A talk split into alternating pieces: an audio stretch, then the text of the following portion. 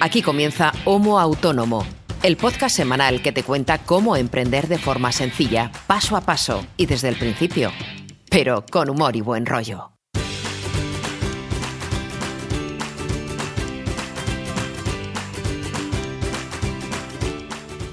Hola, ¿qué tal? Muy buenas a todos y bienvenidos a este 7º episodio de Homo Autónomo, el podcast de autónomos hecho por autónomos para los autónomos, primerizos o veteranos. Da igual, porque en el fondo, al final, todos tenemos las mismas preocupaciones, los mismos marrones y a veces hasta las mismas alegrías. Hoy vamos a hacer un episodio un poquito diferente, pero lo primero, para ello, tengo que darle paso a mi querido amigo César, que está al otro lado del cable, como siempre. Buenos días, César, ¿cómo estás? Hola, Ángel, ¿qué tal, amigo? Hola, Olita. Bien, acuérdate de lo que nos han dicho de no respirar encima del micro. Aprender a respirar, aprender a locutar, hacer muchas cosas que estamos haciendo francamente mal, pero amigos, tened paciencia, que esto es un learning in the making, esto poco a poco. No sé ni cómo seguimos vivos si no sabemos ni respirar. Yo de verdad que pienso en nuestros ex profesores y ex profesoras de locución de la facultad y me da vergüenza ajena que por el motivo que sea puedan escucharnos y decir, pero esta gente se licenció con nosotros. O sea, pero bueno, yo hago lo que puedo. Yo también hago lo que puedo. Y hoy, ya te advierto que hoy especialmente vamos a quedar tú y yo a la altura del betún y ahora explicaremos por qué. ¿Cómo? Hombre, claro, explícalo tú. Pero no, a ver, vamos por partes. ¿Qué tal te ha ido la semana? Pues bien, contento, porque ¿te acuerdas de los leads que te decía la semana pasada? Los he cerrado. Además, uno es un cliente bastante majo. Es una startup en Madrid que tiene muy buena pinta. Además, con todo el tema de... Está ligado con todo el tema de movilidad, ahora que estamos tan de moda con los Uber, los Cabify y demás. Así que, bien, muy contento. Y por lo demás, pues bueno, ya sabes que yo siempre tengo bastante lío. Ya, a mí me ha ido razonablemente bien esta semana, un poquito agridulce porque he tenido que decir que no a un proyecto que en principio pintaba bastante bien, pero que he tenido que decir que no porque no me acaba de convencer las condiciones y digamos el estadio inicial del proyecto y tuve que decir que no y eso siempre da un poco de lástima, sobre todo cuando van a buscarte a ti y no eres tú quien busca ese proyecto, pero bueno. Pero por contra, pues me han llamado para iniciar un proyecto diferente, un nuevo cliente. Que hablo de clientes cuando lo más propio es que hable de agencias, por decirlo así. Pero a pesar de eso, pues me han propuesto colaborar y parece que la cosa está sin cerrar todavía, estamos sin firmar, pero tiene muy buena pinta. Y casualmente, en este rapto de entusiasmo y de positividad que me entró a raíz de este asunto, me dio por escribirles un correo a una agencia con la que hacía casi 4 años que no colaboraba. Dejamos de colaborar sin que pasara nada raro, la verdad. O sea, simplemente me dejaron de pedir trabajo y lo dejamos así. No hubo ningún mal rollo ni nada. Y me dio por mandarles un correo. Oye, ¿os acordáis de mí? ¿Qué tal os va? Sé que habéis cambiado de nombre de empresa, sé que habéis cambiado de equipo, de directivo y tal. Mi puerta sigue estando abierta por si queréis que retomemos el amor y tal. Además, se lo he dicho así. El asunto del correo era: todavía me ajuntas, literalmente. Qué gamberro eres. Y casualmente, pues cayó en gracia porque parece que es un buen momento para colaborar y me han dicho que sí, que lo comentarán este fin de semana y que igual podemos hacer alguna cosilla. Así que estoy bastante contento. Muy bien, vamos avanzando poco a poco, pero vamos avanzando. Sí, cuesta mucho, pero bueno, poquito a poco. Esta semana, ¿por qué vamos a quedar tú y yo mal? Vamos a explicarlo bien. Venga. Resulta que en estos poquitos episodios que tenemos emitidos en la web, este podcast que iniciamos tú y yo, este proyecto es más bien para, por una parte, intentar ganar algo de dinero en algún momento, pero sobre todo para hablar de nuestras cosas y para aprender tú y yo de los demás, de todo aquel que nos escuche. Y ya empezamos a tener algo de feedback de oyentes. Y ya ha habido varios casos que me han dicho, oye, qué sintonía más estupenda tienen y tal. ¿Esta persona quién es? Y claro, evidentemente, cuando iniciamos este proyecto tú y yo sabíamos que no iba a ser perfecto, que íbamos a tener que aprender mucho sobre la marcha y mejorar muchas cosas como está sucediendo. pero sí teníamos claro que íbamos a intentar que, digamos, el aspecto formal del asunto fuera lo más profesional posible. Y yo te propuse que la sintonía fuera una sintonía grabada o hecha o locutada en este caso por alguien profesional. Sí. Le propuse a una amiga que es Elena. Elena accedió, por supuesto, a la primera y es el resultado, pues, esta espléndida sintonía que tenemos aquí, por la que la gente ya me pregunta mucho y tal, ¿no? Y Elena es un caso paradigmático de persona que emprende como tú y como yo, siendo mujer además, que desgraciadamente para todos nosotros y nosotras es más difícil que para el resto. Y se me ocurrió que quizás le apetecería acompañarnos en el episodio de hoy para compartir su experiencia, porque igual que tú y yo, pues también le ha tocado reinventarse, redefinirse, está también en el camino del emprendimiento y me parecía interesante compartir un poco su experiencia con la nuestra y también para que la conozcáis un poco en persona, hablar de lo que está haciendo ahora mismo, en qué senda de emprendimiento está metida, porque está muy relacionada con el podcast y esto que hacemos. Y creo que la hemos invitado a venir y ha dicho que sí también. O sea que vamos a quedar mal porque tu voz ni la mía es igual que la de Elena. Porque... Ya te digo yo que no. Así que bueno, damos paso a nuestra invitada de esta semana, de este mes. Elena, buenos días, ¿cómo estás? Hola, ¿cómo estáis? Oye, la voz de cada uno es sumamente personal, ninguna voz tiene que ver con la del otro, entonces cada uno tiene sus características y hay que saber, eso sí, sacarles el mayor rendimiento posible, pero oye, la de César tiene su encanto con ese acentazo canario, la tuya también tiene su aquel y oye, es cuestión de currársela y locutarla, bueno, pues convenientemente y saber respirar, que es lo que decíais al principio. Bueno, ¿qué tal? Oye, yo estoy encantada de compartir con vosotros este ratito, me encanta. Hombre, yo creo que es una buena oportunidad. Yo cuando hablaba, se lo comentaba Ángel, incluso cuando propuse tu nombre para que fueras la encargada de locutar este trocito del inicio del programa, también de la cortinilla de actualidad y demás, le comentaba a Ángel que yo hablo de ti siempre, y a ti te lo he dicho en persona también, yo siempre que hablo de emprendimiento y de ejemplos de cómo las personas emprenden sin importar el momento de su vida en el que les pille el cambio de chip mental, sin importar la crisis o la no crisis. Yo hablo de ti siempre, lo pongo como ejemplo y te lo he dicho muchas veces porque me parece uno de los mejores ejemplos que yo conozco en mi entorno cercano de cómo se debe emprender. Es decir, ante una situación, y tú lo explicarás ahora supongo mejor que yo, pues complicada, te tienes que sentar y decir, vale, ¿qué coño hago con mi vida en este momento en el que me encuentro? ¿Hacia dónde tiro? Y hombre, como nosotros, pues con mucha dificultad, pero estás saliendo adelante, creo que bastante bien, y me parece interesante que compartas tu experiencia con todos, ¿no? Uh-huh. Bueno, yo no sé si lo estaré haciendo bien, César. Lo que sí tengo muy claro, y siempre lo he tenido, es que lo que hago es lo que me apasiona. Y otra cosa no, pero yo creo que pasión es el ingrediente fundamental para cualquiera que se quiera embarcar en una aventura de emprendimiento, del tipo que sea. Primero tiene que gustarte hacer lo que haces, porque horas no hay. Es decir, un emprendedor, un autónomo, un freelance, no tiene horario ni calendario. Es decir, a mí me da lo mismo trabajar un domingo a las 9 de la noche que un lunes a las 8 de la mañana, que normalmente ya estoy aquí tecleando o haciendo mis tareas, ¿no?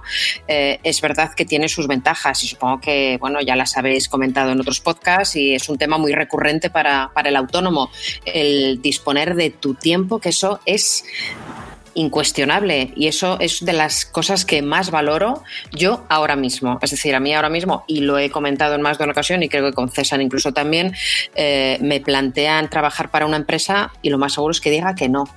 Claro, es que por eso, mira, lo de la pasión compartes con Ángel, que Ángel me lo comentaba a mí hace un par de episodios. Te tiene que gustar lo que haces, si no es muy difícil. Efectivamente. Eso por una parte. Y por otra, lo que tú me comentabas también, es decir, a ver, puede irte bien o mal, puede ser un sector u otro, pero es que tienes que trabajar, ¿no? Es decir, tienes que estar todo el día, puede irte bien o mal, normalmente hay que esforzarse mucho. Y esto que comentabas tú, Elena, de no saber muy bien si lo estás haciendo muy bien o no, nos pasa a todos. Es decir, yo no sé realmente si lo que estoy haciendo es lo apropiado, pero también compartes conmigo esto que acababas tú de decir ahora, que es muy difícil que volvamos a trabajar para un jefe o para una jefa, habiendo probado las mieles de la independencia absoluta, del cuestionarte tú mismo. Exacto. El ser república independiente tiene sus pros y sus contras, pero yo le estoy encontrando más pros que contras. También es cierto. Pero es verdad que no hay más que un secreto y es trabajo, trabajo y trabajo. Y para eso, para echarle horas y horas, es fundamental que te guste y que disfrutes haciéndole. Además, que es que eso se transmite. Eso, el cliente, es decir, yo no voy a poder venderme si no estoy convencida de lo que hago. Es decir, eso se me va a notar en la voz, se me va a notar en la mirada, en la conversación. Si me da igual lo que estoy haciendo, no voy a saber convencer al otro.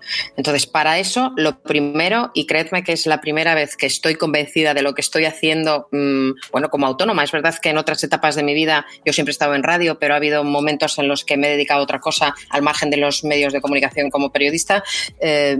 Y si no estás convencida de lo que tienes que vender, no vas a convencer a nadie. O sea, lo primero te lo tienes que creer tú, ¿no? Y ese es un ingrediente fundamental, fundamental. Y yo estoy convencida también, y aquí os lo digo y lo pongo sobre la mesa, sí, yo terminaré, vamos a ver, a lo mejor suena un poco, no quiero ser demasiado triunfal, ¿no? Pero yo estoy convencida que me va a salir bien la jugada. ¡Vamos ahí! ¡Sí! Sí. Sí, me va a salir bien la jugada porque estoy convencida de ello y porque la idea, es verdad que el podcast está en un momento magnífico y lo que le queda todavía, porque está despegando y lo está haciendo de una manera muy, muy potente. Y yo ahora soy productora de podcast, aunque llevo haciendo los 2 años, pero bueno, ahora de manera más intensa, ¿no? Por así decirlo. Y yo estoy convencida del producto y del resultado. Y bueno, es verdad que aquí en Salamanca, por ejemplo, excepto César y yo, no hay nadie que comercialmente lo haga, ¿sabes? Entonces ya sabéis que quien da primero da 2 veces. Está claro. ¿Qué te parece, Ángel, la invitada? ¿Qué te parece? Muy bien, no, sí, está perfecto. De hecho, os estaba escuchando y la mejor forma de saber que uno está en el camino correcto es cuando uno entra en el programa de facturación que tengas y ves que trimestre tras trimestre, pues en mayor o menor medida mejoras y tienes más facturación que el trimestre anterior, que el ejercicio anterior. O sea, que al final la facturación va subiendo con mayor velocidad o con menor velocidad. Y con respecto a lo otro, es un poco el síndrome del impostor que tienen todos los emprendedores, que yo muchas veces lo hablo con la gente de los coworking, que uno al principio no se ve capacitado para hacer lo que quiere hacer y es un poco por ese miedo a no verse realmente capacitado, cuando realmente sí que lo está. Lo que pasa es que como nunca lo has hecho y no sabes lo que puedes llegar a dar de sí hasta que no te pones un poco en la palestra y te asomas al precipicio y ves que realmente pues no es tan alto y que más que un precipicio es un escalón alto, pues es cuando realmente arrancas y todo cobra sentido. Yo creo, para que entendamos bien el importante paso que en el caso de la invitada tuvo que vivir y decidirse, lo mejor es que nos cuente ella su experiencia profesional y qué le ha llevado a este punto, que es de lo que ya hemos hablado tú y yo en este podcast. Qué camino ha recorrido, ¿no? Elena lleva en radio toda su vida prácticamente. Cuéntanos, Elena, ¿tú cómo te metiste en este fregado, criatura? ¿En cuál? ¿En el último? ¿En el emprendimiento? No, en el trabajo, digamos, de los medios, la comunicación. Vale. Y de ahí a cómo pasaste al tema del emprendimiento. Ok, yo empecé muy joven, empecé con tan solo 19 años cuando existía Antena 3 Radio, que ya no existe, evidentemente. Entonces empecé ahí y después de estar allí un año haciendo labores de locución en publicidad y después haberme pasado a programas musicales, en aquellos famosos Los 33 de Antena 3, después conseguí, porque me rechazaron antes de entrar en Antena 3, me rechazaron entrar en Radio Salamanca en los 40 Principales, que era mi principal objetivo de aquella. Después de un año de experiencia en Antena 3 lo reintenté y sí que me admitieron ya. Después de esa experiencia mi voz había mejorado y ya tenía más soltura delante del micrófono porque era una novata total y absoluta. Claro, yo me tiré a la piscina de cabeza a ver si sonaba la flauta y sonó. Y entonces, después de estar en los 40 un tiempo, que es una plataforma divina para la gente que... De hecho, Radio Salamanca era la única emisora, la única frecuencia modulada musical que había en Salamanca y bueno, era un bombazo porque al ser la única la escuchaba todo el mundo, evidentemente. Entonces, sí, los locutores que estábamos allí, que hacíamos nuestros turnos, no solamente funcionaba la radio fórmula, sino que luego teníamos programación de noche y entonces cada locutor teníamos ahí nuestro programa para explayarnos y poner la música que a nosotros nos daba la gana, y había programas maravillosos de compañeros con los que sigo teniendo amistad y bueno, para mí fueron unos años increíbles en los que aprendí muchísimo y en los que, bueno, pues se me metió el veneno de la radio dentro más si cabía, ¿no? Y después de estar allí en la SER me pasé a Onda Cero. Cuando empezaron aquí a hacer programación, estaba Luis del Olmo de aquella a nivel nacional haciendo el magazine en cadena, y entonces era 1990. Llegué a Onda Cero, estuve allí 3 años, después a los 3 años me mandaron a mi casa, coincidió con que estaba embarazada. ¿Cómo? Entonces aproveché forzosamente a hacer un paréntesis de 5 años para criar a mis hijos. A los 5 años quise volver, me costó Dios y ayuda porque yo ya había desaparecido para los medios, ¿no? No. Ya eras un poco conocida mediáticamente cuando desaparecí del panorama mediático, y entonces ese volver a empezar, ese reiniciarse otra vez, me costó muchísimo. Lo hice por Cadena Dial, después, bueno, lo hice en Radio Salamanca de nuevo, ¿no? Pero empecé por Cadena Dial y después ya me pasaron otra vez a programas, a la convencional, y allí estuve en la SER interviniendo en el Hoy por Hoy, bueno, siendo la subdirectora del Hoy por Hoy, y después dirigiendo A Vivir que son 2 días los fines de semana, hasta 2013.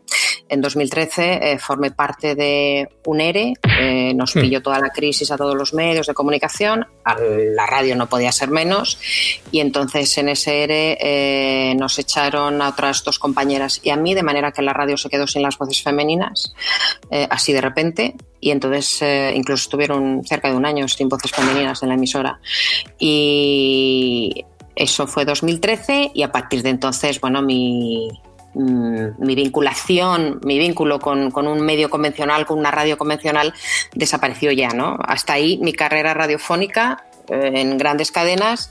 Y a partir de ahí, bueno, pues es cierto que ya me empecé a buscar la vida. Ya andaba yo con ganas de montar algo con compañeros, y entonces en una noche de cena de periodistas surgió la idea de montar algo, y ese algo se convirtió en una productora de audio que se llamaba Sala 6, de la que César también formaba parte en un principio. Oh. Si es que estoy en todo. Incluso el nombre fue idea aquí de nuestro amigo Brito. Y esa productora duró 2 años, no podía durar más. ¿Por qué? Porque fue una aventura maravillosa, pero éramos 6 compañeros metidos en el meollo. Entonces era demasiado personal, equipo, claro. mucho jefe para poco, claro, había poco negocio. Y luego se dio la circunstancia, que es también, bueno, a modo de consejo para futuros emprendedores o gente que nos pueda estar escuchando, éramos muchos y todos vivíamos por entonces de otra cosa. Es decir, nuestra nómina, claro, nuestros ingresos económicos venían de otra fuente. Entonces no teníamos el aliciente necesario como para involucrarnos 100% con la productora. No, el proyecto principal. Claro. Entonces murió por sí solo. Lo dejamos morir, y entonces nos dio mucha pena, pero bueno, nos lo pasamos muy bien. Aprendimos también porque era nuestro primer proyecto así un poco, bueno, como al margen de los medios convencionales, ¿no? Y disfrutamos muchísimo haciéndolo. Y al terminar ese proyecto, yo siempre he tenido mucha relación con el barrio del Oeste de Salamanca, que es el barrio más activo de la ciudad, con diferencia en todos los sentidos, social, culturalmente. Es un barrio muy vivo y que en los medios de comunicación tiene un poder también, una presencia muy importante últimamente, porque desde 2013 celebran todos los años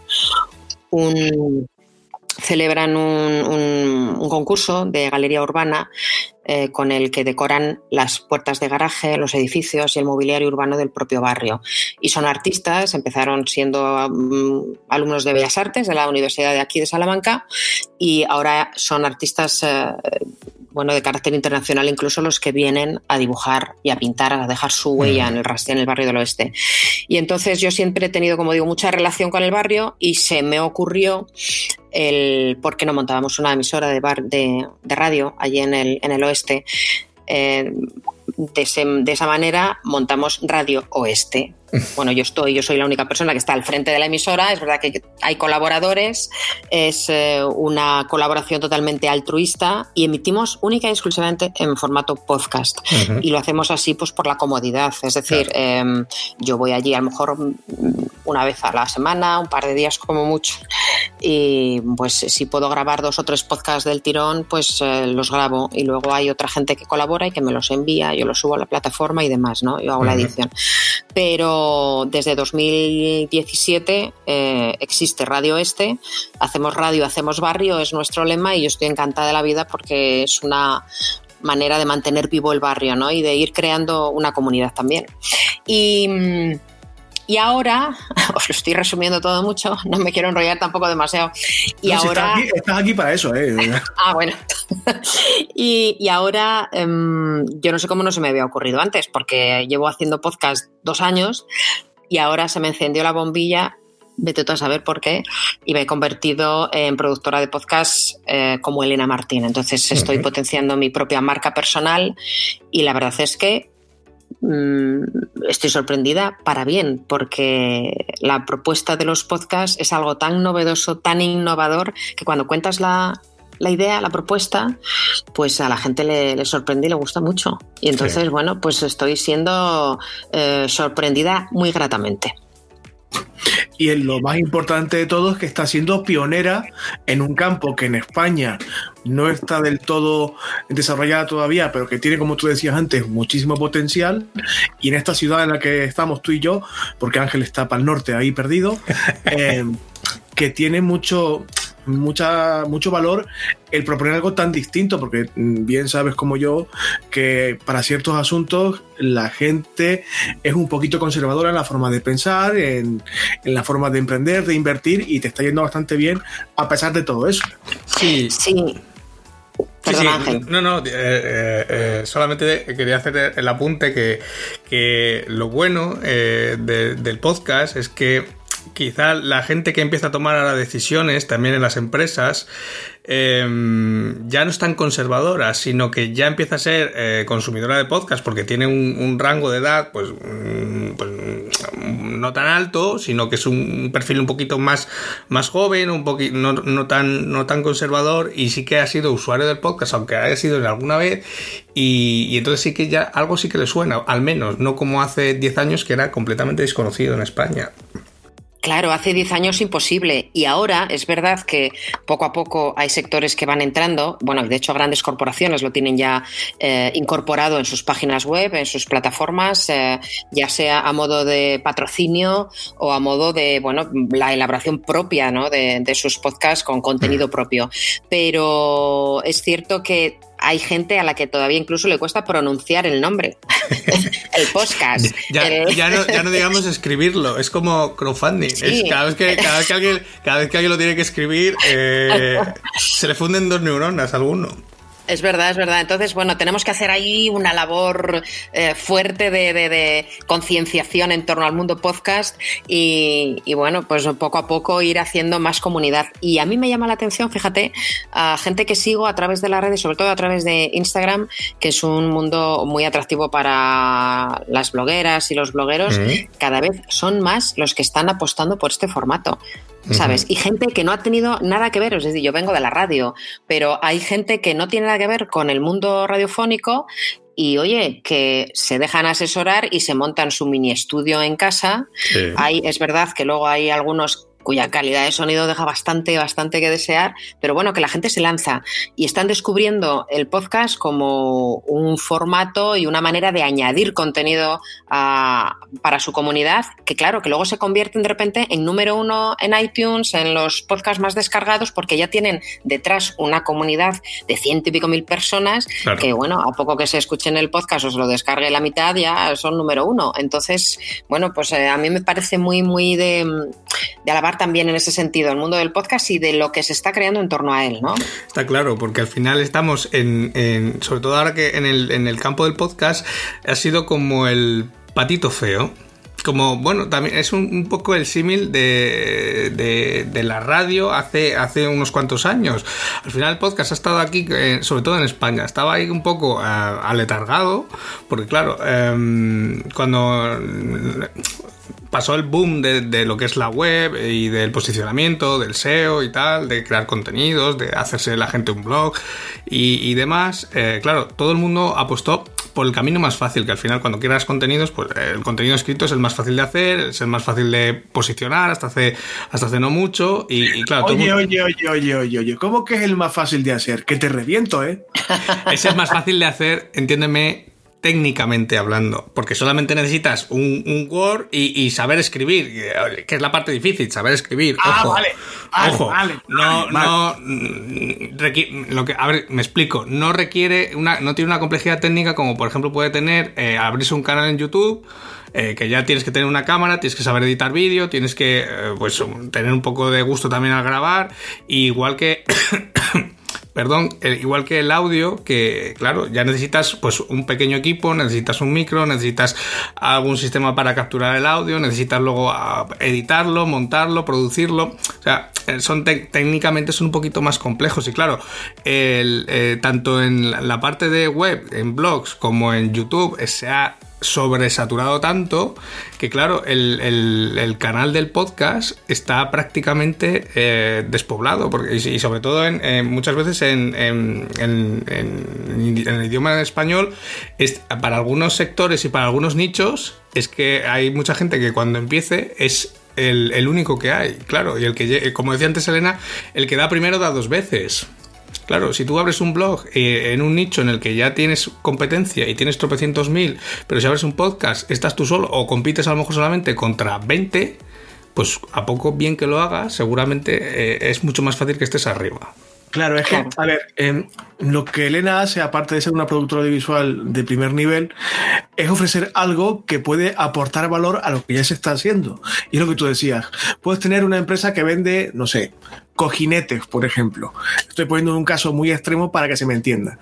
Y puede que tengas a alguien tan bueno como yo escribiendo tu contenido, y aquí es donde va mi cuñita y demás, pero a lo mejor si te planteas hacer un podcast sobre cojinetes, es casi seguro que a nivel nacional seas el único que hay. A nivel europeo, de los 10 o 15 únicos que haya.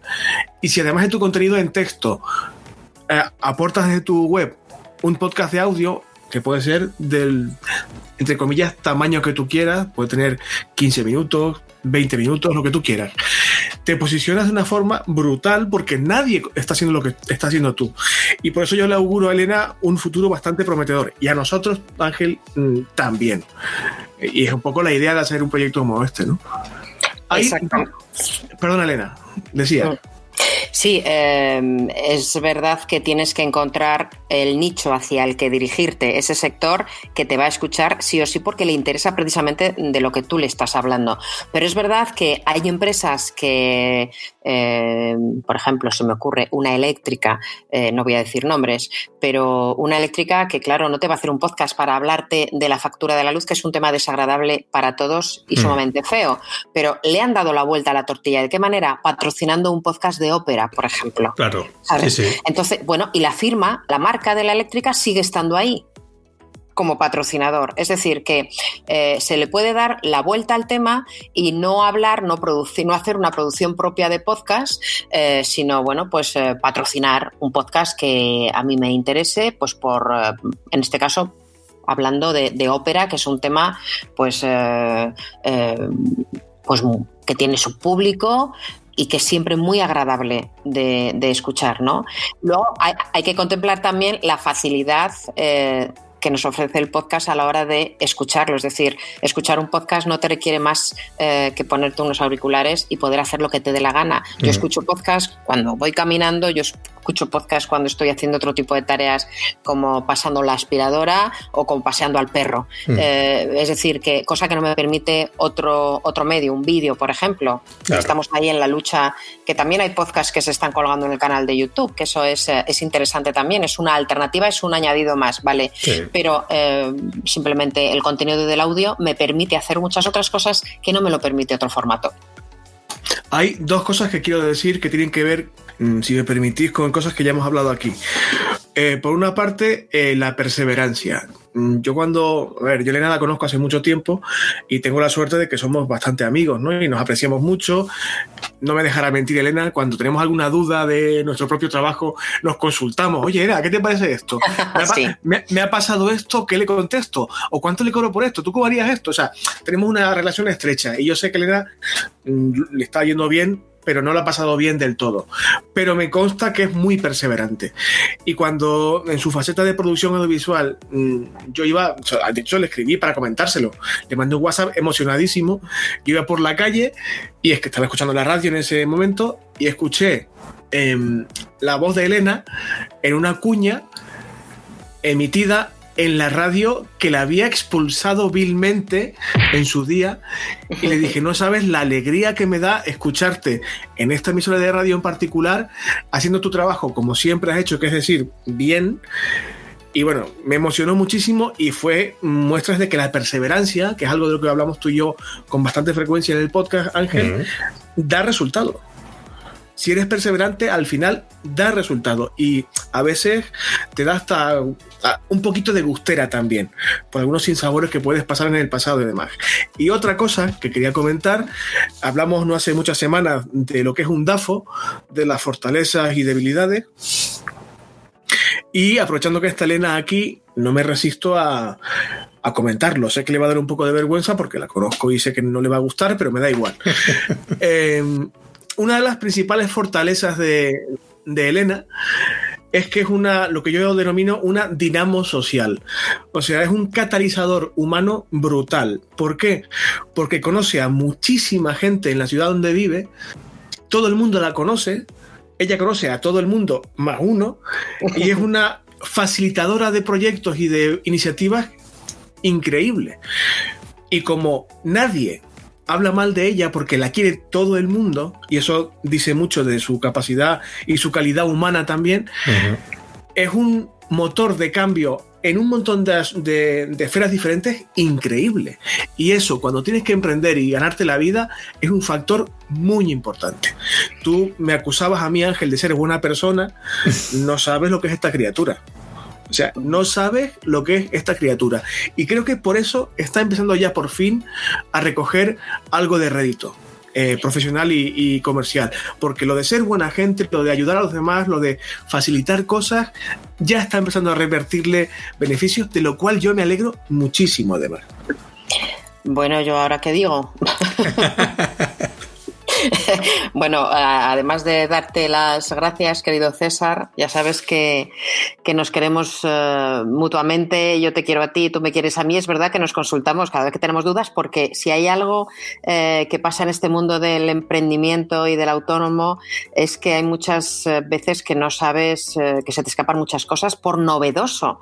Por ejemplo, en el tema periodístico, en cuanto a las tarifas, hay me iba a decir un sin Dios, pero es que no hay nada establecido. Entonces, muchas veces tienes que andar consultando en cuanto a este tema y bueno, pues yo a veces la verdad es que me he encontrado un poco despistada. Es verdad que poco a poco, como es lógico, con la experiencia ya te vas poniendo más al día y ya vas sabiendo más, ¿no? Pero yo he echado en falta siempre eso, pero en el mundo periodístico también, es decir, cuánto cobras por un artículo, por un reportaje, hay hay un vacío ahí total y absoluto. En cuanto al otro que decías, César, es verdad que la agenda de un periodista, es decir, yo he estado en medios de comunicación toda mi vida y he hecho muchísima calle, es decir, yo cuando estaba en radio mi función era estar en la calle de un lado para otro, ¿no? Entrar en directo, al margen de dirigir el A Vivir, los fines de semana y demás, ¿no? Pero eso te curte mucho, eso te facilita mucho la vida a la hora de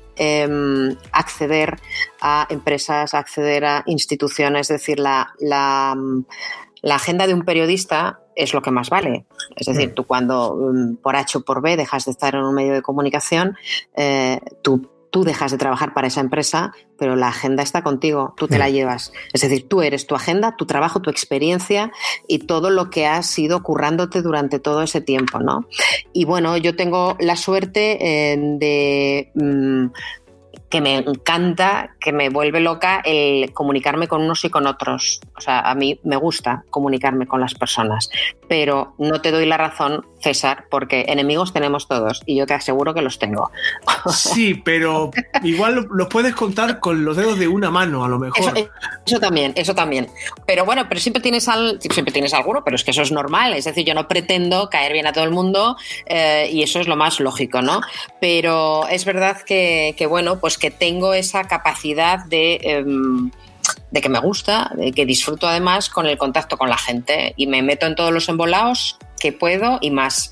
Y me ha gustado ese término que has dicho, facilitadora de encuentros. Yo lo llamo catalizador social. Catalizadora social o facilitadora de encuentros o algo así. Sí, de proyectos. Es un agente de dinamización, por decirlo así. Uy, pues mira, soy agente de dinamización. Mira, me lo puedo poner en el currículum también.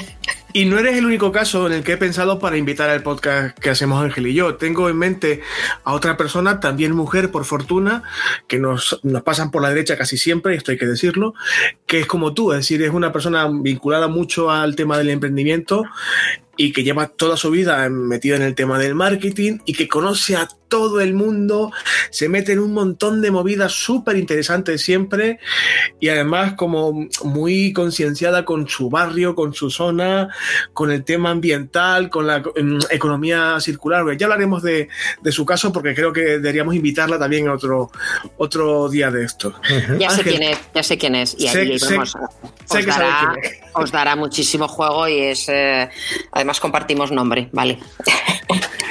A ver, Elena, yo una pregunta. Dime, sí. ¿Cuál ha sido tu principal obstáculo en este último tramo de emprendimiento, en este último año y medio, 2 años en el que ya estás volcada del todo? ¿Cuál ha sido el obstáculo más grande que te has encontrado? Pues en estos últimos 2 años quizás haya sido el centrarme.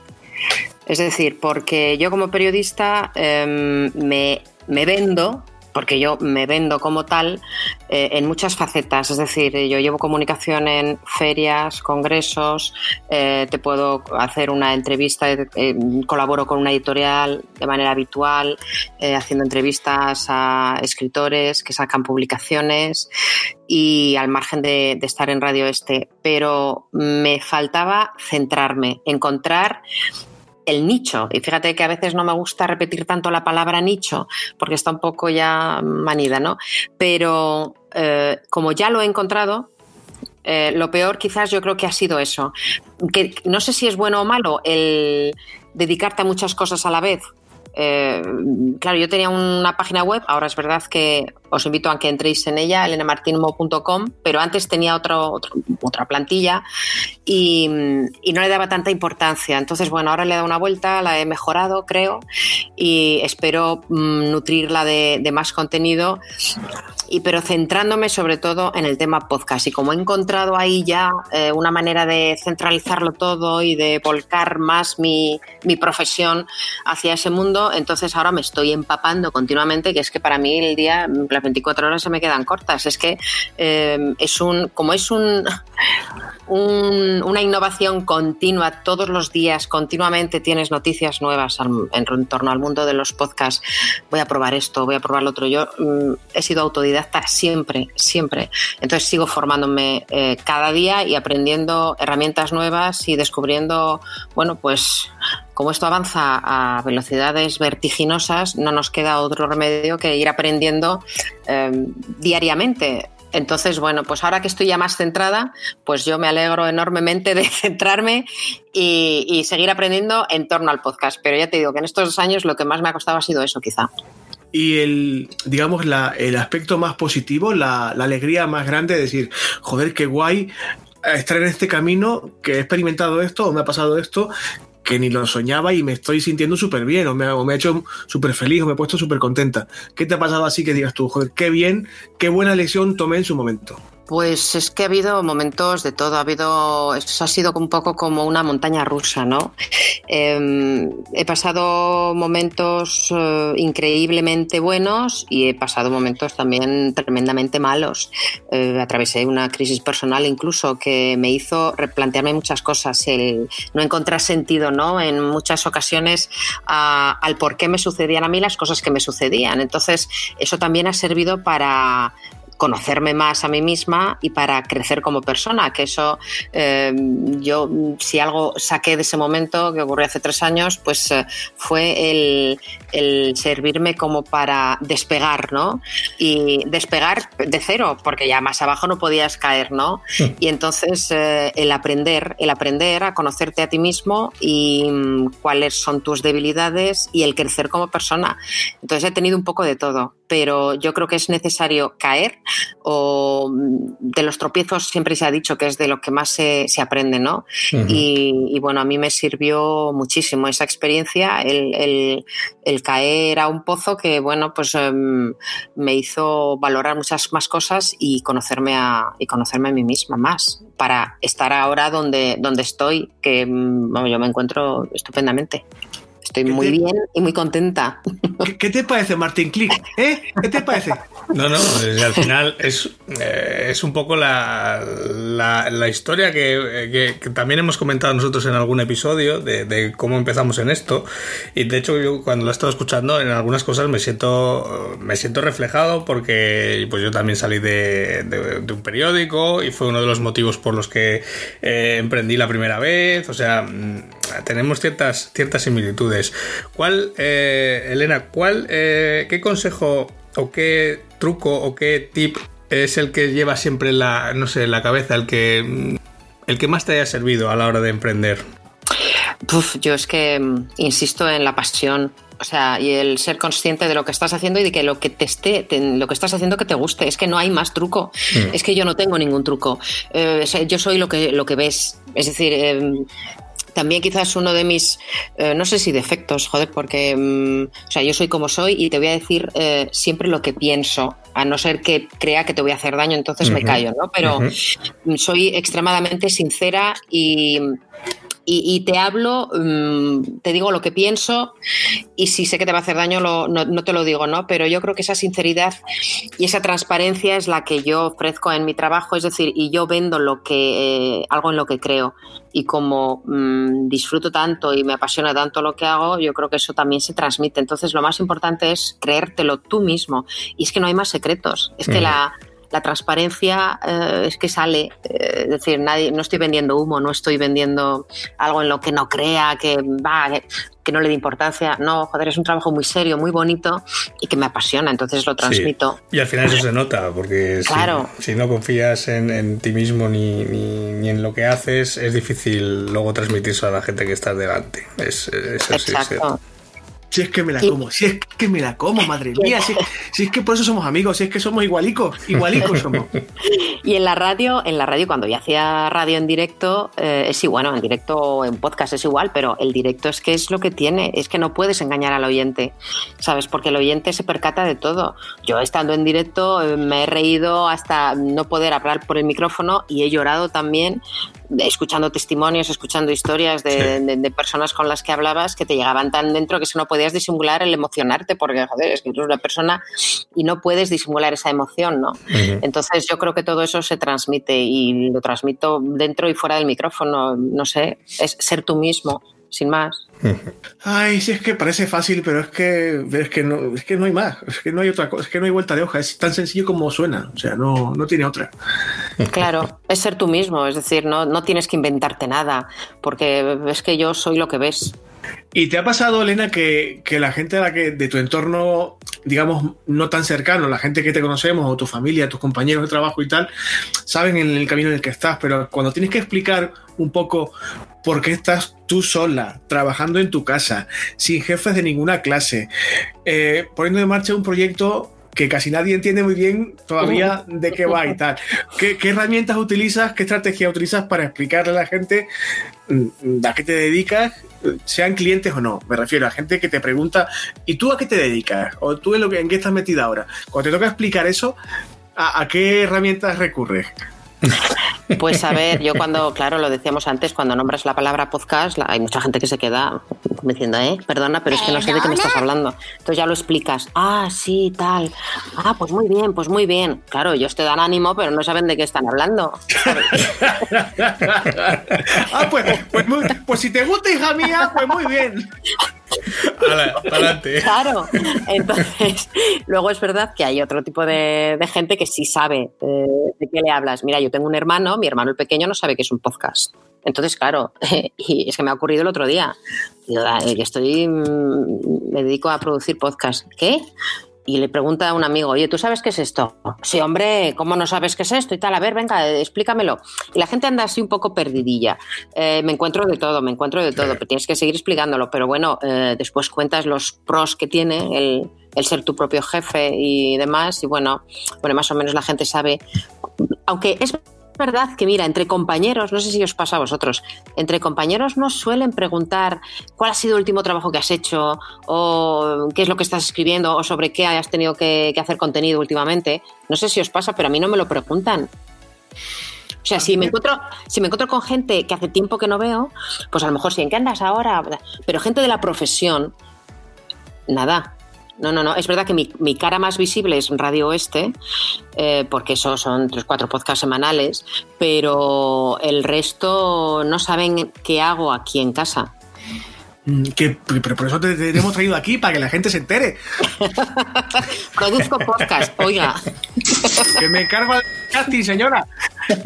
Quiero decir, yo lo pregunto siempre, pues porque me pasa como a Elena y como a Ángel, que nos metemos los tres, creo yo, en un fregado antes de que acaben de decirnos de qué va, ya estamos diciendo que sí. Venga, vale. O sea, y como creo que todo el mundo es así, siempre pregunto, ¿en qué andas metido? Porque yo doy por supuesto, a veces equivocadamente, de que la gente es como yo y se mete en 50.000 fregados, que no siempre es así, pero yo siempre lo pregunto, no por curiosidad malsana ni por cotilleo, es que me interesa, o sea, porque me gusta.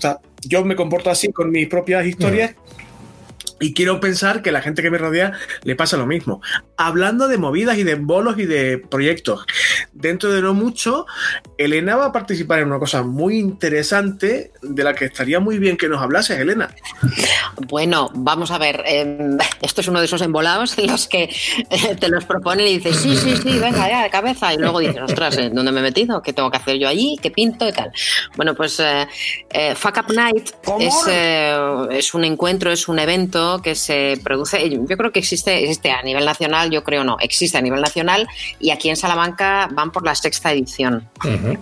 Es un encuentro que se produce de noche en un local, aquí es en el Irish Rover, que es un local de copas, y consiste en que 3 personas se suben a un escenario con 10 fotos como máximo, para contar cómo han superado o cómo han llegado a triunfar, entre comillas, en lo suyo, ¿no? Entonces, a mí cuando me lo propusieron, es verdad que me lo propusieron para la edición anterior, pero tenía que estar fuera de Salamanca, pues no sé si un congreso, no, una feria, no sé dónde, y no pude, ¿no? Entonces dije, venga, pues para la siguiente me apunto. Entonces, la siguiente ya ha llegado. Entonces, cuando me llamaron, oye, que ya llega la siguiente, Elena, el 21 de febrero, te subes al Fuck Up Night, y entonces me llevaré 10 fotos que tengo que seleccionar, que hablen de mi trayectoria profesional y que hablen de de cómo a través del fracaso, claro, a mí me lo plantearon así en un principio, cómo a través de tus fracasos llegas al éxito. Y digo, perdona, pero yo no he fracasado. Entonces, claro, empezando por esa premisa, me dice, vale, pues si crees que no has fracasado, lo dices. Le digo, claro que lo diré, es que yo no he fracasado, yo no tengo las parcelas profesionales por las que he ido pasando a lo largo de mi vida no han sido fracasos. Es decir, yo me he caído muchas veces, pero muchas de ellas me han puesto zancadilla, no me he caído yo. Entonces, me he levantado de esas caídas, ¿vale? Entonces, bueno, pues eso va a ser lo que yo cuente junto con, atención, que es que tengo dos compañeros de Fuck Up Night muy potentes, que uno es Bernardo Hernández, Bernierni, que ha estado en Google durante muchos años y es mundialmente famoso. Lo que pasa es que es de aquí de Salamanca y viene desde Estados Unidos. Él vive, no sé si vive en San Francisco, Nueva York. San Francisco, me parece. Vive en San Francisco. Bueno, pues vendrá para pasar esa noche allí con nosotros. Y luego Mario Vicente, que es fundador, CEO de Undanet, una de las empresas tecnológicas más potentes de Salamanca. Y me encantará escuchar sus historias. Sí, yo subiré a contar la mía ahí modestamente, pero yo tengo ganas de escuchar a Berni y a Mario. ¿Tienes limitación de tiempo, Elena, o no?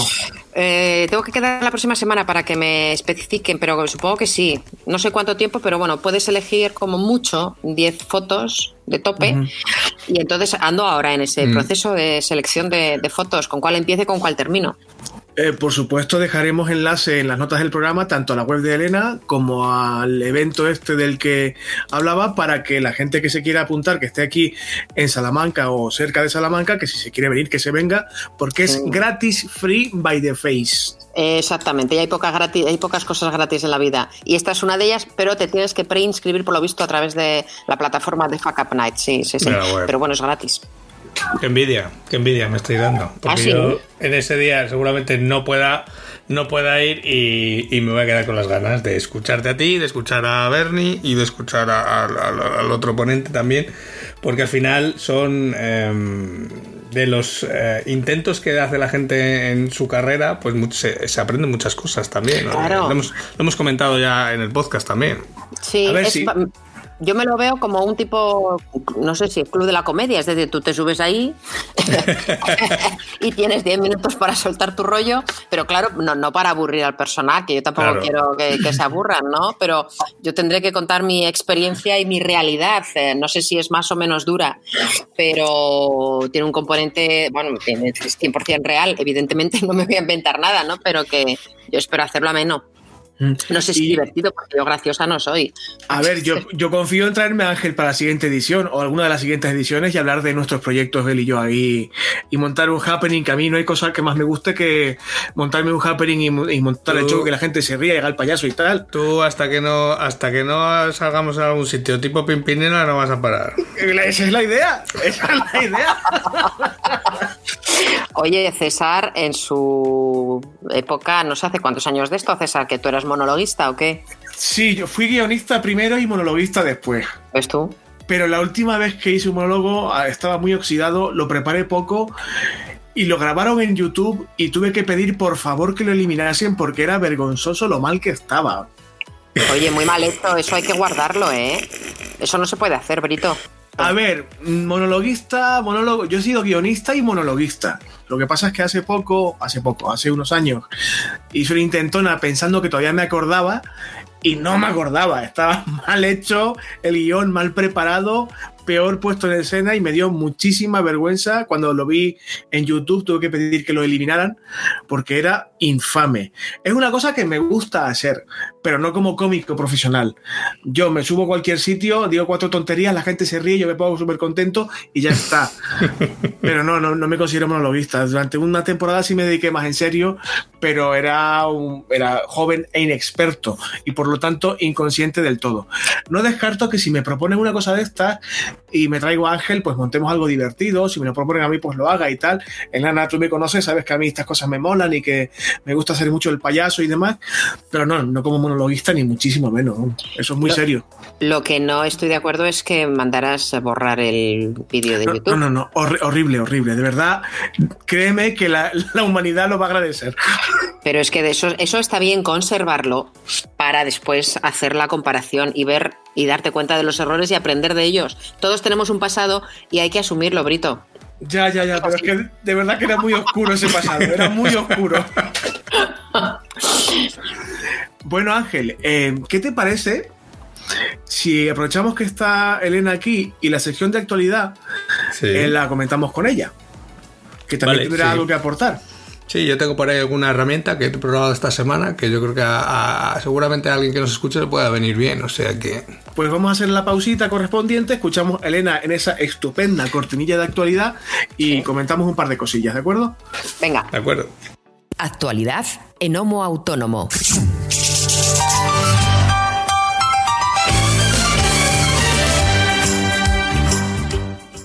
Y ahora vendría lo que viene siendo las noticias. Qué ganso. A ver, ¿quién empieza aquí a hablar de esta movida? Tú mismo, Ángel, venga, va. ¿Tú tienes noticias o qué tienes? Lo que me pasaste ayer que me dejaste flipando. Ah, vale, ok. Pues si quieres... coméntalo tú primero, que es noticia, y yo luego comento la herramienta y ya está, porque la herramienta tampoco tiene mucho que contar. A ver, ayer me pasaste, Ángel, un enlace de 13bits.com que facilitaremos en las notas del programa, como siempre, que hablaba de una conocidísima cadena de gran superficie de tecnología, vamos a decirlo claramente, MediaMarkt, que ofrecía servicios de community manager. ¿Perdona? Correcto, de hecho ha sido hoy por Twitter y por LinkedIn, yo creo que no hacía más que ver esa publicación. Pero es que a unos precios de vergüenza por bajos. Creo que tengo aquí la publi y ofrecen en un paquete básico 15 publicaciones en un idioma, más una página web y una red social y actualización cada 48 horas por 49€. Y yo, claro, me decías tú en el WhatsApp, toma esto que vas a flipar. Yo no pensaba que iba a flipar tanto. Es que ese es el paquete básico, pero es que el más alto, el que aquí califican como premium, te propone 50 publicaciones en 2 idiomas, con 2 páginas web, 3 redes sociales y actualización cada 12 horas por 139€. O sea, vamos a ver, nos estamos quejando de los piratillas de turno que te hacen todo por 40€, por 50€, normalmente mal, y va a venir aquí MediaMarkt a venderme la pantalla plana y las redes sociales de mi casa, o sea, ¿qué? Pero ya sabes que es la estrategia de bueno, al final... No te mueras. La estrategia de MediaMarkt siempre ha sido así. Entonces, ellos siempre van a precio, y ya hemos hablado que la estrategia a precio pues tiene las patas cortas normalmente. Y volvemos a lo mismo. El tipo de cliente que contrata ese servicio de community manager por 139€, pues seguramente no sea tu tipo de cliente. Ni lo querrás tampoco, porque es el tipo de cliente que luego pues genera muchas pegas, genera muchos problemas, porque realmente es eso, lo que está midiendo es el precio y no tanto la calidad del servicio. Entonces, al final... ¿Tú qué opinas, Elena, de esto? Pues a mí, tú y yo hemos hablado muchas veces de esto, César. Me parece, y además desde la Asociación de Periodistas, es una batalla la que tenemos por dignificar un poquito, y el gratis no trabajo que me parece de vergüenza. Lo que tenemos que hacer, además de denunciarlo públicamente, es decir que no, como es lógico. Es decir, yo también me he encontrado en alguna que otra ocasión a la hora de ofrecer servicios como community manager, el que el cliente te diga que como su sobrino maneja muy bien el Facebook. Sí, pero así tal cual, ¿sabes? Sí.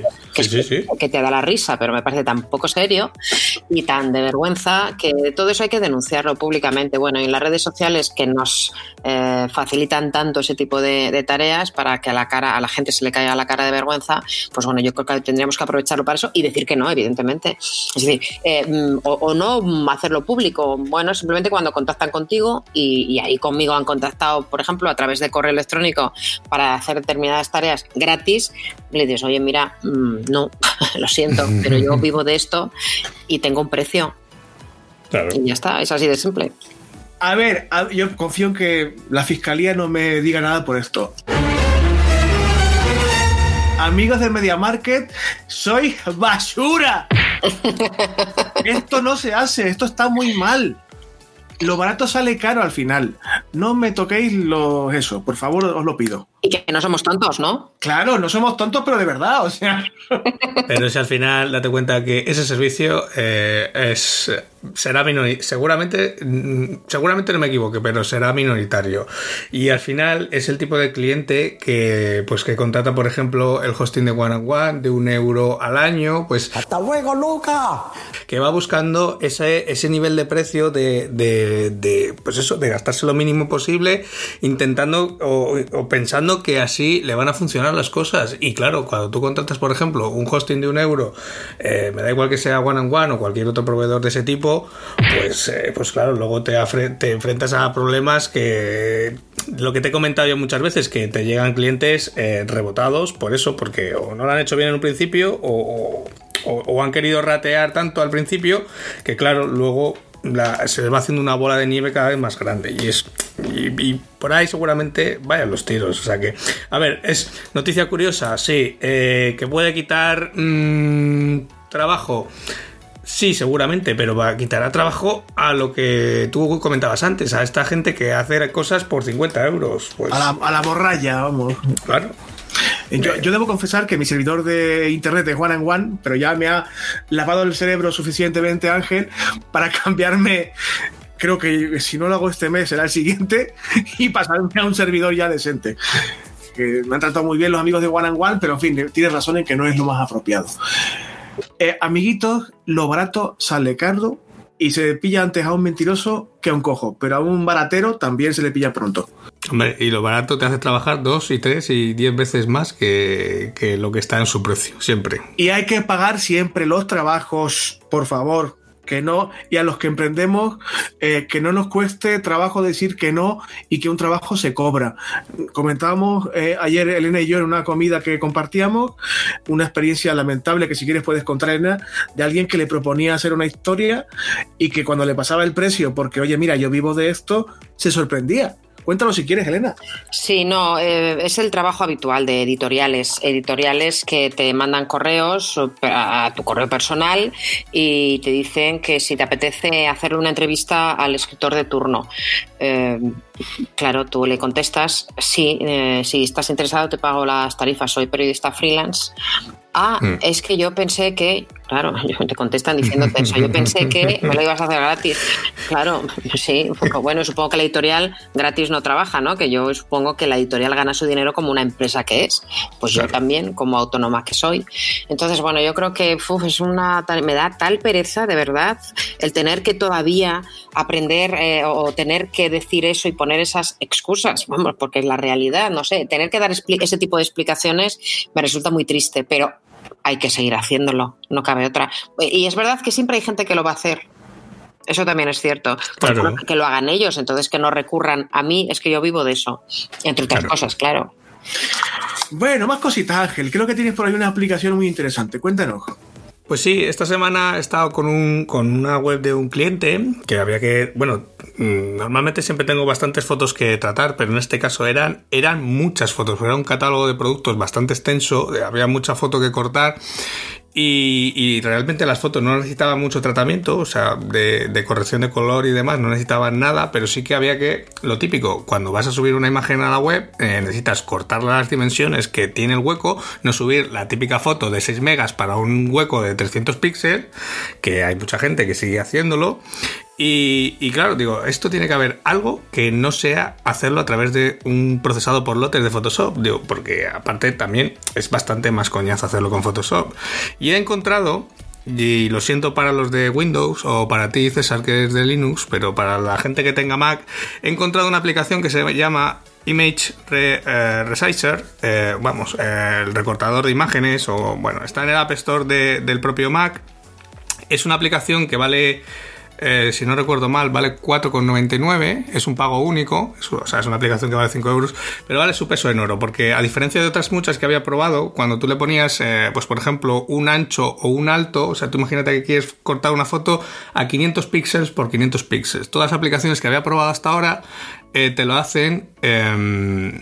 ajustándote a una de las dimensiones, a la dimensión mayor en este caso. Entonces, si la foto medía más alto, o más de alto, te la cortaba a 500 píxeles de ancho, pero era no te la hacía cuadrada.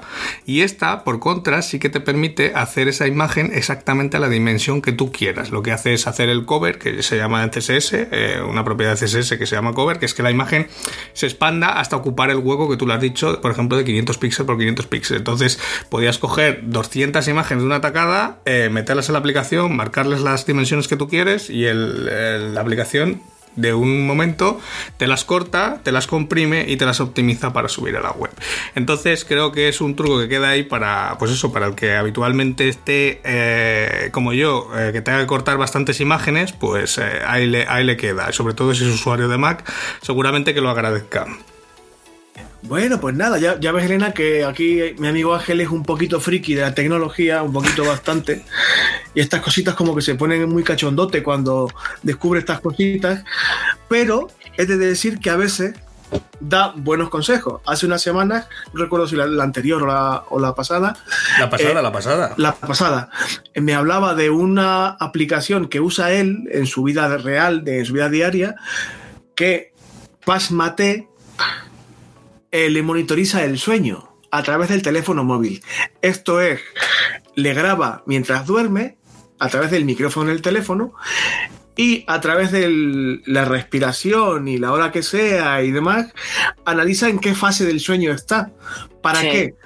Para despertarte en un periodo de tiempo determinado marcado por ti, pero en un lapso de tiempo que permita salir del sueño profundo al nivel de despertarse de forma progresiva y suave, para que tú te levantes fresco, descansado, de mejor humor, etcétera. Lo comentamos aquí, yo me la descargué. ¿La has probado? La probé un día, me gustó mucho, al día siguiente estaba pagando la aplicación de pago y la uso todos los días y funciona, amigos. Ah. Y tiene que ver eso, claro, es que ahora mismo podemos estar controlados de mil maneras, ¿no? Y esto de la tecnología es lo que tiene. Ahora están de moda, yo tengo uno de ellos porque me sirve para dar mis 10.000 pasos diarios, por ejemplo, un cuentapasos que también te registra la actividad mientras duermes, ¿no? Y te analiza el sueño a través de la aplicación que va conectada después en tu móvil. ¿Es similar? Debe tener que ver, ¿eh? Sí. Yo creo que sí, ¿no? Que es parecido. Sí. Yo llevo un cuento. Lo que pasa que en este caso, si no tienes el smartwatch, no tienes el brazalete, pues bueno, puedes dormir sin brazalete, que el teléfono está en la mesilla y te funciona igual, exactamente igual. De todas formas, no me extraña que esté enganchado, Ángel, a este mundo, porque yo podría estar aquí sentada delante de mi ordenador horas y horas. Y me voy en bucle de un tema a otro, enlazo con el siguiente y después brujuleo. Claro, lo de internet, lo de navegar es lo que tiene, pero claro, es tan apasionante que como te guste el tema, te puedes enganchar ahí de mala manera. Yo cuando lo recomendaba, Ángel, el Sleep Cycle en la aplicación, que la volveremos a enlazar en el programa de hoy, yo le decía que sí, como es mi obligación, porque es mi amigo y hacemos un podcast juntos y tal. Pero pensaba, digo, pero me estás contando aquí de... Me estaba dando la razón como a los tontos. Totalmente, digo, ¿qué me estás contando aquí de grabar los ronquidos y no sé qué? ¿Qué me estás contando de monitorizar? ¿Qué? ¿Esto qué? Macho, pues lo probé y me quedé ojiplático. Porque funciona, es verdad que me levanto a mi hora, no te digo como una rosa, dando saltos, pero bastante descansado y no de mal humor. Y ver las gráficas de tus sueños, sabes cuando te has ido a la cama demasiado pronto o demasiado tarde, cuando tienes una calidad de sueño por debajo del 50% y analizar por qué, porque estuve leyendo a lo mejor demasiado durante la noche o porque me fui a la cama muy tarde. Y la verdad es que funciona, tendría que darle aún unas semanas de testeo para comprobar si los datos que recoge son fiables, por decirlo así, pero vamos, me dejó sorprendidísimo. Amigos, lo que este chico cuenta es verdad. Y no tengo nada más de actualidad o de tontería esta semana. Tontería me refiero a curiosidades y demás, no tengo nada más. Pues yo tampoco. Lo único, preguntarle a Elena dónde la encontramos, de web, redes sociales. Sí, me puedes encontrar en Twitter, en Facebook, en Instagram. En Instagram estoy como Elena Martín Periodista, pero bueno, si accedes a mi web, elenamartinmo.com, ahí tienes todos los enlaces a mis redes sociales, donde está también iVoox y Spotify, que es la última plataforma a la que he empezado a subir podcast, porque Spotify ha comprado una productora de podcast y lo va a petar también dentro de nada. Sabes que estamos en Spotify también, ¿no? No lo sabía, pero gracias. Estamos claro, es que hay que estar. Claro. Y yo a Ángel le pregunto, ¿en cuántas plataformas tenemos que estar los podcasters? En todas. ¿En todas? Cuantas más tengas, mejor, porque la audiencia no se canibaliza normalmente. El que es usuario de iVoox no usa iTunes y el que usa Spotify no usa iVoox. O sea, que está acostumbrado a usar una plataforma. De hecho, nosotros estamos, tanto en Homo Autónomo como en mi podcast diario, estamos dados de alta tanto en iTunes, iVoox, Spotify y Google Podcast, porque al final son plataformas completamente separadas. El que es usuario de un sistema no es usuario del otro, o sea, no se canibalizan las audiencias. Vale, a mí me falta Google Podcast, porque en iTunes también, se dirige Google Podcast en realidad no tienes que hacer nada, porque muchas veces coge el feed de iVoox y lo embebe directamente, o sea que no hay que hacer nada. Claro, ese es el feed que se va también a Spotify y a iTunes, ¿no? Depende cómo tengas montado el sistema de podcast. Vale. Claro, nosotros lo tenemos integrado dentro de la web y nosotros directamente mandamos el feed de la web a las distintas plataformas, pero Google Podcast sí que coge el feed de iVoox. Uh-huh. Se avecina consultoría privada después de este episodio de hoy entre Elena y Ángel, que os veo ahí consultando cositas ahí. Oye, ¿y esto cómo lo hace? ¿Y esto cómo? ¿Y en qué plataforma? ¿Y esta herramienta? ¿Y cómo le...? Es que es un mundo apasionante y claro, es lo que hablábamos antes. Si te gusta, no haces más que leer. O sea, yo tengo varias alertas de podcast que por las mañanas a las 7 de la mañana ya estoy recibiendo correos en torno al mundo podcast. Entonces, te enlazan a noticias, pues cada día tienes un montón de noticias nuevas en torno a los podcasts.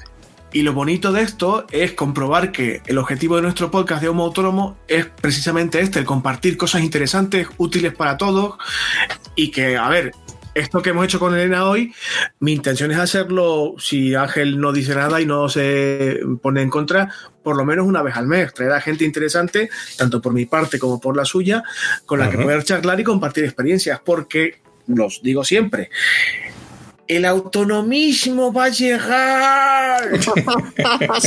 Y el objetivo es que seamos cada vez más y cada vez aprendamos más el uno del otro, ¿no? Claro, que a mí también me gusta aprender cosas. Bueno, y lo del autonomismo, tú y yo, César, lo hemos hablado también en más de una ocasión de cara al mundo del periodista, que se pongan las pilas en las facultades, porque cada vez somos más y de aquí en adelante ni te cuento. Y tienen que enseñar al periodista a que se forme como freelance, como autónomo. En todos los sentidos, ¿eh? Yo es que más veces no lo puedo decir ya. Yo ya estoy cansado de decirlo en todos los foros y tú y yo predicamos con el ejemplo como cientos de compañeros y compañeras más. Yo es que más no puedo hacer. Ángel, creo que por hoy no está del todo mal y yo estaría aquí hablando 30.000 años con Elena porque me encanta, pero es que luego tiene que irse a cenar, tiene un compromiso y no quisiera que llegara tarde por nuestra culpa tampoco. Pues no vamos a estar tampoco todo el día hablando por el micro. Exacto. Oye, pues yo encantada, me ha sido un placer estar con vosotros este ratito. Espero más adelante sí que me gustaría volver para que os vaya contando cómo va mi podcast. Eso es, claro. Yo aquí ya me autoinvito. Claro, sí. Ya seremos ricos los tres y pues estaremos aquí bañándonos en billetes, Sí. De 500. Por supuesto. No, de 500 no, que ya no están permitidos, ¿no? De 200. No, nos han retirado. Nos están retirando, pero siguen valiendo. Entonces. Y algún mangurrito tendría por ahí en el colchón. Algo tendrá alguien, seguro. Bueno, por mi parte nada más. Elena, gracias por venir. Ángel, te cedo los mandos de la nave, amigo, para despedirnos. Pues nada, hasta aquí el programa de hoy. Simplemente daros las gracias a todos por habernos acompañado en este episodio de Homo Autónomo, en el que hemos compartido con Elena cuál ha sido su experiencia, cómo empezó en este camino del autonomismo y cómo le está yendo y qué problemas está teniendo o que ha tenido o qué dificultades se tiene que enfrentar uno cuando emprende. Y simplemente daros las gracias por acompañarnos, por esas valoraciones de 5 estrellas en iTunes, por esos corazoncitos verdes en Spotify o por esos me gusta y comentarios en iVoox, que si los dejáis pues harán que este podcast poco a poco vaya posicionando más arriba en los rankings de las plataformas y cada vez seamos más autónomos en este podcast de Homo Autónomo. Pero sobre todo, daros muchas gracias por estar al otro lado. Sin más ya, yo ya me despido. y nos escuchamos el próximo sábado en un nuevo episodio de Homo Autónomo. César, Elena, mil gracias por estar hoy con todos nosotros y haber compartido, sobre todo tú, Elena, tu experiencia. Brito, te doy la brasa por WhatsApp, ya lo sabes. ¡Adiós! ¡Hasta la semana que viene, amiguitos! Un beso, chao. Feliz fin de semana.